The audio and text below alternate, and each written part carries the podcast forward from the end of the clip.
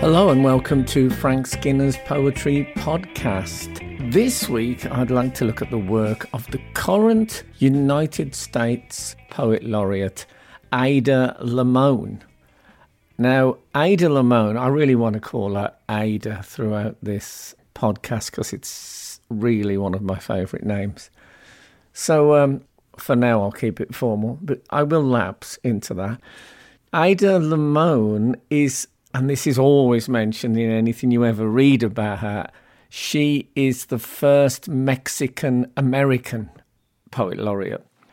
And she wrote a poem. I won't do this whole poem, but I just to give you a, an insight into the honesty levels that um, Ada operates at.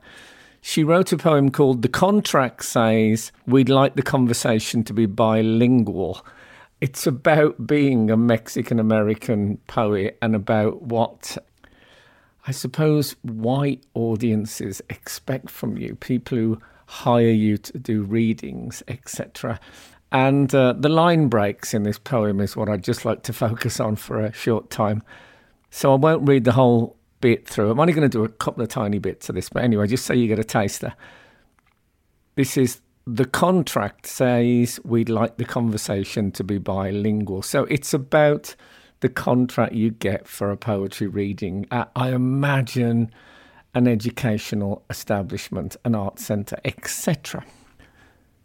When you come, bring your brown. Now that's where the line ends. And you know, the line breaks often are suspense management. So, oh, I wonder what she wants to bring that's brown.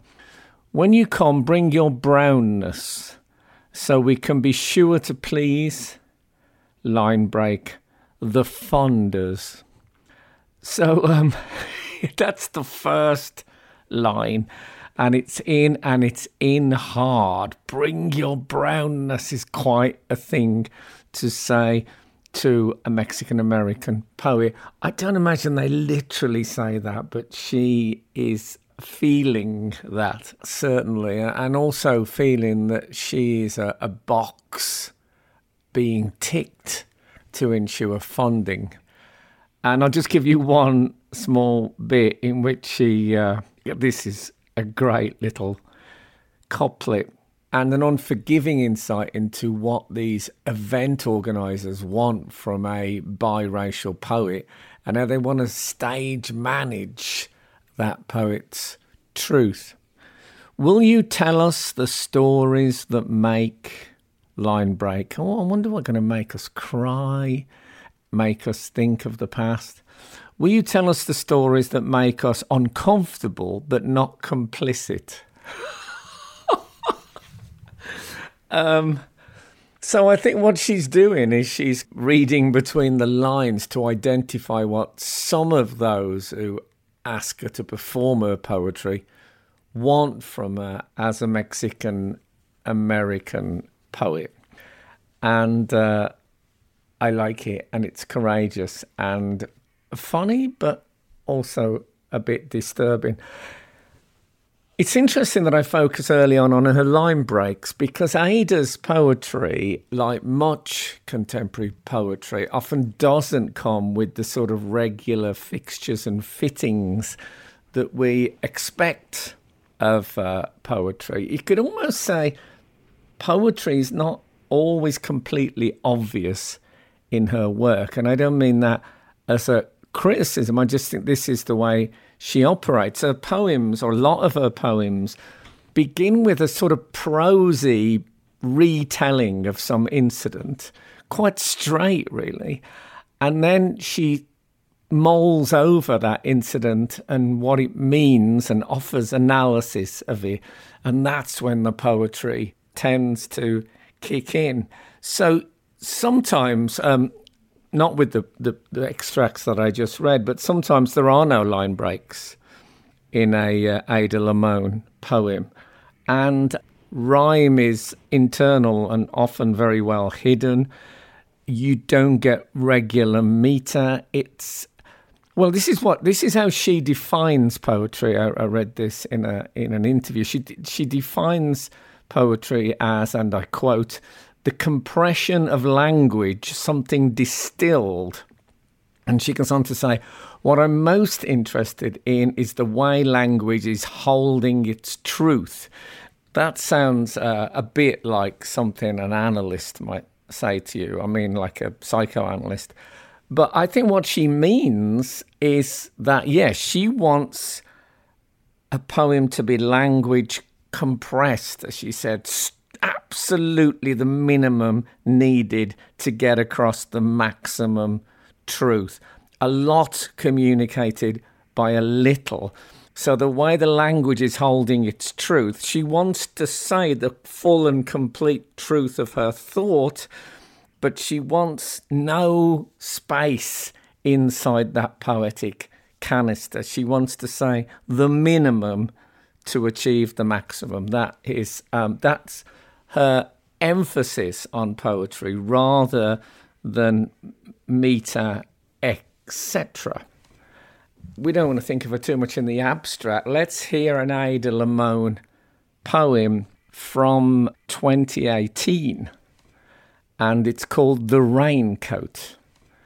And uh, as I said, they often start almost like like a conversation you could have at, at a bus stop and then they um, collar into poetry, shall we say. When the doctor suggested surgery and a brace for all my youngest years, my parents scrambled to take me to massage therapy, deep tissue work, osteopathy, and soon my crooked spine unspooled a bit. I could breathe again and move more in a body unclouded by pain. So, when the doctor suggested surgery and a brace for all my youngest years, you can, I mean, there's alliteration in that. I don't want to talk down her poetic techniques. Suggested surgery and youngest years. And I think she quite enjoys the sort of technical terminology. My parents scrambled to take me to massage therapy, deep tissue work, osteopathy. The parents scrambled, I assume, in the military sense of scramble, uh, to go into action at short notice. And soon my crooked spine on spool, we got the SP sounds there, and soon my crooked spine on unspooled a bit. Unspooled like a tape unwinding, it loosened. I could breathe again and move more in a body unclouded by pain. Now, that's a poetic terminology, I would say, unclouded by pain. Pain is like cloudiness on a summer's day. It's always there, the shadow of it, spoiling everything you do a little bit. So there's her just telling us something that happened to her her parents took her to a lot of treatments because she had spinal issues, which left her in pain. My mum would tell me to sing songs to her the whole 45 minute drive to Middle Two Rock Road and 45 minutes back from physical therapy. She'd say, even my voice sounded unfettered by my spine afterward. So I sang and sang because I thought she liked it. I never asked her what she gave up to drive me or how her day was before this chore. Okay, my mum would tell me to sing songs to her the whole 45 minute drive to Middle Two Rock Road. Middle Two Rock Road is an actual road in in uh, in California, which is where Ada grew up. I'll whether this is Ada speaking or, as always I say, the voice of the poem, it is the voice of the poem, but Ada does deal very much in the autobiographical. Although there is another quote from her where she says she's very interested in the strange, twisting narrative of the inner voice, the voice underneath the voice. And I think what she's talking about mainly there is the unsaid that sort of bleeds out of her poems, part of that compression, part of that extreme distillation of uh, of language is that that so much is inferred that she doesn't need to put into words. But I also think it may refer to those twin voices always present in a poem. You know, the poet's voice and the voice of the poem. Uh, we rarely get the actual poet's voice without some restructuring, some use of persona. My mum would tell me to sing songs to her the whole 45 minute drive to Middle Two Rock Road and 45 minutes back from my physical therapy. She'd say, even my voice sounded unfettered by my spine afterwards. And I believe this is one of the uh, results of this kind of therapy is that basically you breathe better afterwards. You've been opened up. I, I suspect, again, this is something, it, this is part of that inner voice of the poem. I suspect the mother got the child to sing on the way there because it helped free up her spine before the treatment. But there would have been no need to expand on that to the child, of course. So I sang and sang because I thought she liked it. And then this sort of beginning of a realization. Remember, she talked about her parents earlier. Scram- they'd scrambled to take me to all these various therapies. But then a bit of doubt comes in. I never asked her what she gave up to drive me or how her day was before this chore. So now the scramble has become a chore, and yet she just accepted that her mom drove for 90 minutes to take her to a therapy and back and never asked what her mom was losing, giving up, how that changed her mom's life. And this is where we come to the crux of the poem. Again, like I say, we've had a bit of conversational stuff, and now the poet sort of stops and thinks, what does this mean? What she really needs is a metaphor. Hold it, what's that in my wing mirror? Here we go. Today, at her age, I like that sort of filmic opening. You could use the same actress to play the now grown up daughter uh, that you used to play the mother. So it's putting herself now more in her mother's place. She's had this thought about what the mother gave up to drive her to therapy, how her day was before this chore. So now she's thinking more like the mother. She's walking in her mother's shoes or driving in them at least. Today, at her age, I was driving myself home from yet another spine appointment. Again, then she's in the role of her mother. Now she's driving herself to these appointments. I'm going to start from the beginning of this. Today, at her age, I was driving myself home from yet another spine appointment singing along to some maudlin but solid song on the radio. So, although her mother isn't there anymore, she still sings on the way to and from these appointments, these spine appointments, as she calls them. She's still taking some sort of support from her mother, even though she now drives herself she still follows that advice of singing. And she sings to some maudlin but solid song on the radio, sort of solid, sturdy but unspectacular, I suppose. So, any old song she's singing along to. And it's there's, there's more going on here. This is one of her. Um, I feel this is part of her strange twisting narrative of the inner voice. I think that this poem is a song, a song about the journey to and from. Every poem is a song to some extent. And this feels like she is singing, but she's singing now some truth about her, her mother and their relationship. And maybe this poem this song has the same freeing, releasing effect that the uh, song in the car has. So then she sees something, and this is the whole turning point. I just want to give you the last bit again. Today, at her age, I was driving myself home from yet another spine appointment, singing along to some maudlin but solid song on the radio, and I saw a mom take her raincoat off and give it to her younger daughter when a storm took over the afternoon.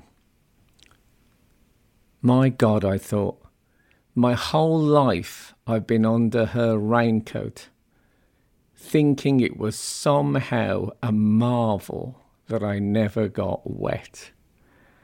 And as I read that to you, I feel my throat tightening because that child mother thing is so perfectly summed up here. She just saw this selfless act by as she says, a mom. This is not someone she knows. This is in the street on the drive back.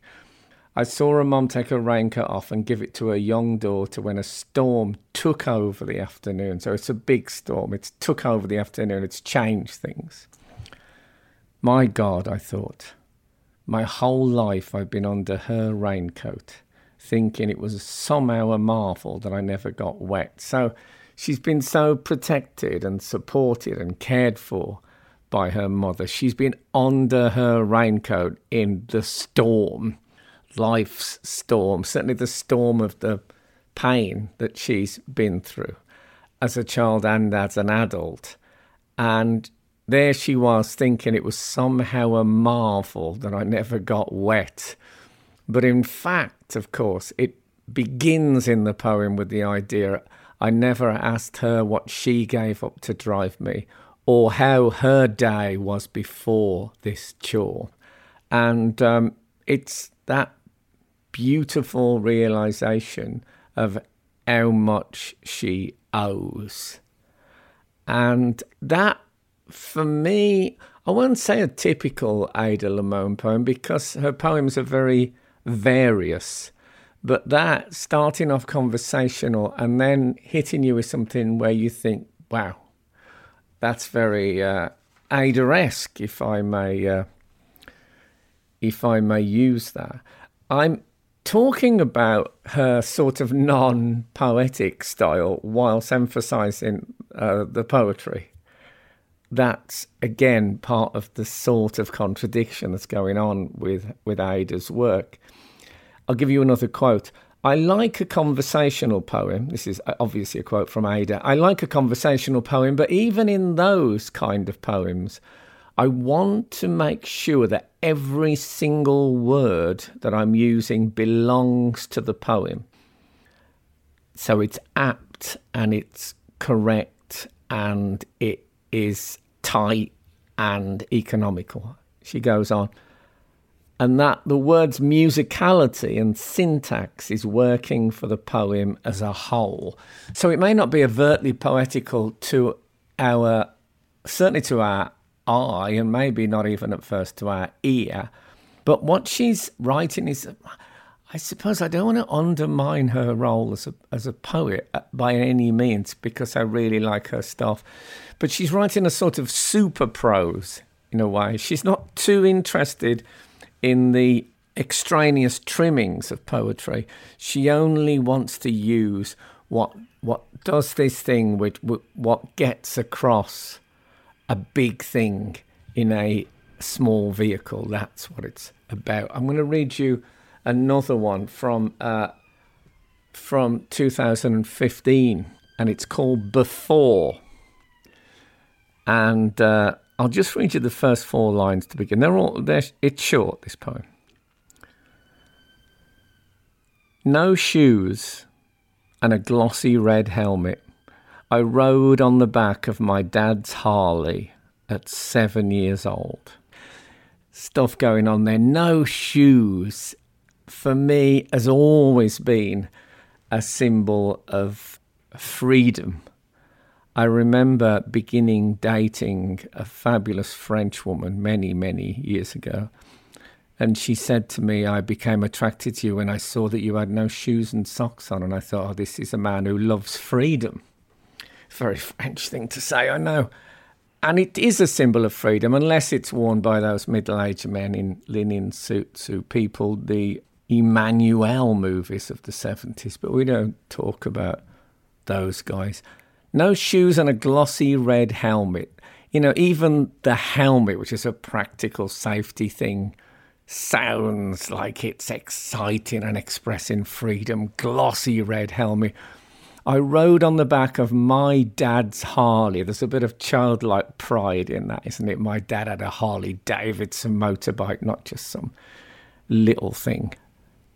At seven years old, I mean, just to give you the line breaks on this, no shoes and a glossy red helmet I rode on the back of my dad's. So the last of those four lines is Harley at seven years old, which is a sort of a formula for unsafety, you might say. Harley at seven years old. It's a big, fast, scary bike with a little seven year old on the back, no shoes on, nice helmet, holding on tight to her dad.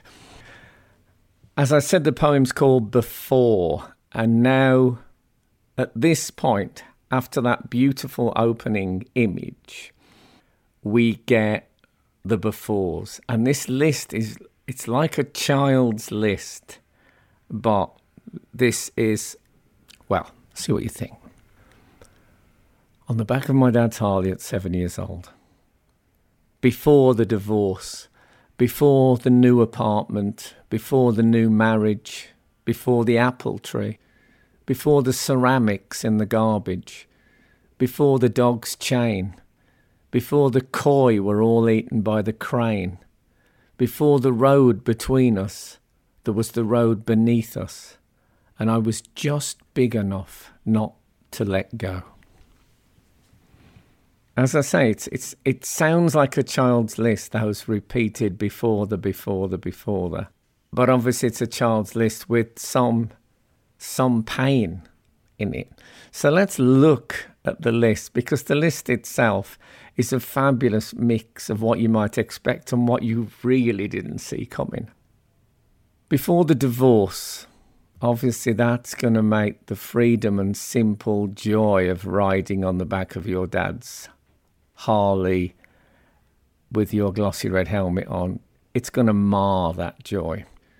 Before the divorce, before the new apartment, so he wasn't around so much, before the new marriage, so there was a rival for his attentions before the apple tree. That to me is one of the great ones because that makes it feel even more like a child's list. And also, a poet, I always say as a stand up comedian, I do a deal with the audience, and 95% of the jokes are for the audience. But I do like a few that are just for me that I like doing and mean something to me, even though they don't go that well. I think 5% is acceptable at my age. You know, give him a bit of slack, that kind of theory. And I think a poet does a certain amount of that. I think a poet gives the audience things that they can grasp and understand, but why not have some stuff for yourself as long as it has an echo that the audience can hear? before the apple tree, that's something that happened, isn't it? A- an apple tree was cut down. Apple tree you used to climb on, maybe you had to move and you can't go there anymore. Whatever happened, that was it, it was big to that kid, and it remains big to the speaker now. Looking back, before the ceramics in the garbage. Now that either feels like things that used to be valuable being thrown out, or it feels post argument to me. Things have been thrown, and your evidence for that argument as a kid is that you see these things broken in the bin and think, how did that get broken? So that could be arguments with with the original wife, I guess all these things that you feel as a kid, the significance wasn't all there, but now the poet is looking back and maybe seeing the significance. And we, as I say, feel an echo of it, even if we don't totally get it. Before the dog's chain, that again suggests a sort of new ownership, a new regime, a more constrictive way of living. Even the dog is feeling the lack of freedom. And this fabulous last entry on the list before the koi were all eaten by the crane. So the koi carp got eaten by the crane. That was obviously quite a horrible, upsetting, and chaotic event. And that happened after the divorce, uh, it sounds like. And so um, it's one of those things when you just think the world is turning into excrement. Yeah, that one also. The uh, the crane at the koi carp, awful. But here, before the road between us, there was the road beneath us. That is a beautifully balanced thing. So, before the road between us, and I think now with her father, it could be a physical road between them because he's moved away, but also a road between them because she can never be as close to him again, I think. Before the road between us, there was the road beneath us. In other words, the road underneath that Harley Davidson when I was seven. And I was just big enough not to let go. And clearly now she's still not letting go. She's holding on to all this stuff, to these memories, and still holding on to her dad now, metaphorically. Okay, last bit. Henno Road, creek just below, rough wind, chicken legs. I, I would say that's a bit for her, not for us. Henno Road is an actual road in California. I looked it up. Creek just below, bit of geography. Rough wind, chicken legs. Chicken legs, we will probably never know. I don't need to know. Maybe there's, you know, there's some in the bag and she's just aware of them. Maybe she's called chicken legs as a child, as a, a childish nickname. It doesn't matter, does it? It just feels like a beautiful little personal thing. Now, it ends big. And I never knew survival was like that. If you live, you look back and beg for it again. The hazardous bliss before you know what you would miss. Yes, there was a rhyme sneaking in there. The hazardous bliss before you knew what you would miss. So let's just hear that one more time. And I never knew survival was like that.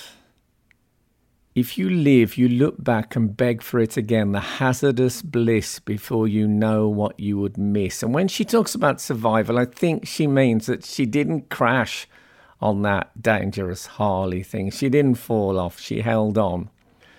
But she never knew survival was like that. She thought it was wholly good as a child because obviously the whole imperative is holding on to your dad and not falling off. If you live, you look back and beg for it again. The hazardous bliss before you know what you would miss. So, what does that mean? I think it means if you live so as you get older, you look back and beg for it again, the hazardous bliss. So you long for a time when you could be in that dangerous situation on your dad's back, but not really frightened, just excited and happy with your glossy red helmet shining in the sunshine, clamped tightly to your dad. If you live, you look back and beg for it again, the hazardous bliss before you know what you would miss. It wasn't so scary then because you didn't know the implications of the danger. You didn't know as a child, as a seven year old, you weren't fully aware of what some crash would take away. But now you know. You know what you would have lost because you lost it anyway. You lost it through divorce and some sort of separation, not through a crash. But you are not holding on tight to your dad anymore. And so, such hazardous bliss, you can't, you're not capable of that anymore because you know more about end results. That's what comes with getting older. Maybe the hazardous bliss also refers to that period before her father left. Maybe it was, I guess, it was a hazardous situation as far as the marriage was concerned. A tense home life, possibly with flying ceramics. But a seven year old was able to live oblivious to those hazards, happy and uh, unworried, because she didn't realize, just like when she was on the bike, she didn't realize what she would be losing if it all went wrong. She didn't realize how much she'd miss her parents and her being together. It's no coincidence, is it? Because Ada is smart, that the bike ride and all the stuff about the divorce, the list, and all those things that both of those are about somehow holding on or not holding on to her dad. It's a sad poem, and she's very good at sadness, Ada. I don't mean that in a throwaway manner. She said an interesting thing, which I don't want to describe her poems as therapy, they're much more than that. But here's what she said the more grief I put in a poem, the more I am able to move freely through the world because I have named it, spoken it, and thrown it out into the sky. So I think one of the key things in, in a poem like like before and like the raincoat is that life of pain, that not fully appreciating your mother that not fully appreciating the joyous, if hazardous, freedom of being a seven year old clinging onto your dad on his Harley Davidson. That grief, that loss, that sadness, she's really happy to put out there because it's it's freeing for her because I have named it, spoken it, and thrown it out into the sky. And I think being aware of someone doing that when you read her poems, being aware of that happening, is an exhilarating feeling, an inspirational feeling. And of course, because she's a fabulously skilled poet, we don't merely observe that experience, but share it in some you know, some deep way. Ada Limon is, as I say, the current USA Poet Laureate, and that can only be a good thing. Thanks for listening to Frank Skinner's Poetry Podcast. Don't forget to follow so you never miss an episode, and you can also catch me every Saturday at 8am on Absolute Radio. There'll be less poetry in that, but more jokes. See you next week.